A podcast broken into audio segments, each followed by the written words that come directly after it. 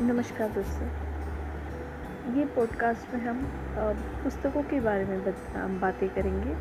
ये पुस्तक जो हमें अ, हमारी खुद की पहचान क्या है अ, जो खोज हम रहे हैं क्यों हैं यहाँ पे या ज़िंदगी का अर्थ क्या है या मैं क्यों इस तरीके से बिहेव करती हूँ या करता हूँ मेरा बिहेवियर क्यों है ये बहुत सारी चीज़ हमें इसका आंसर एक बुक में मिलता है। बुक आपको भी पता है कि एक बहुत अच्छा दोस्त है, जो आपको कभी छोड़ता नहीं है। आपके पास हमेशा रहता है, आपके साथ ही रहता है।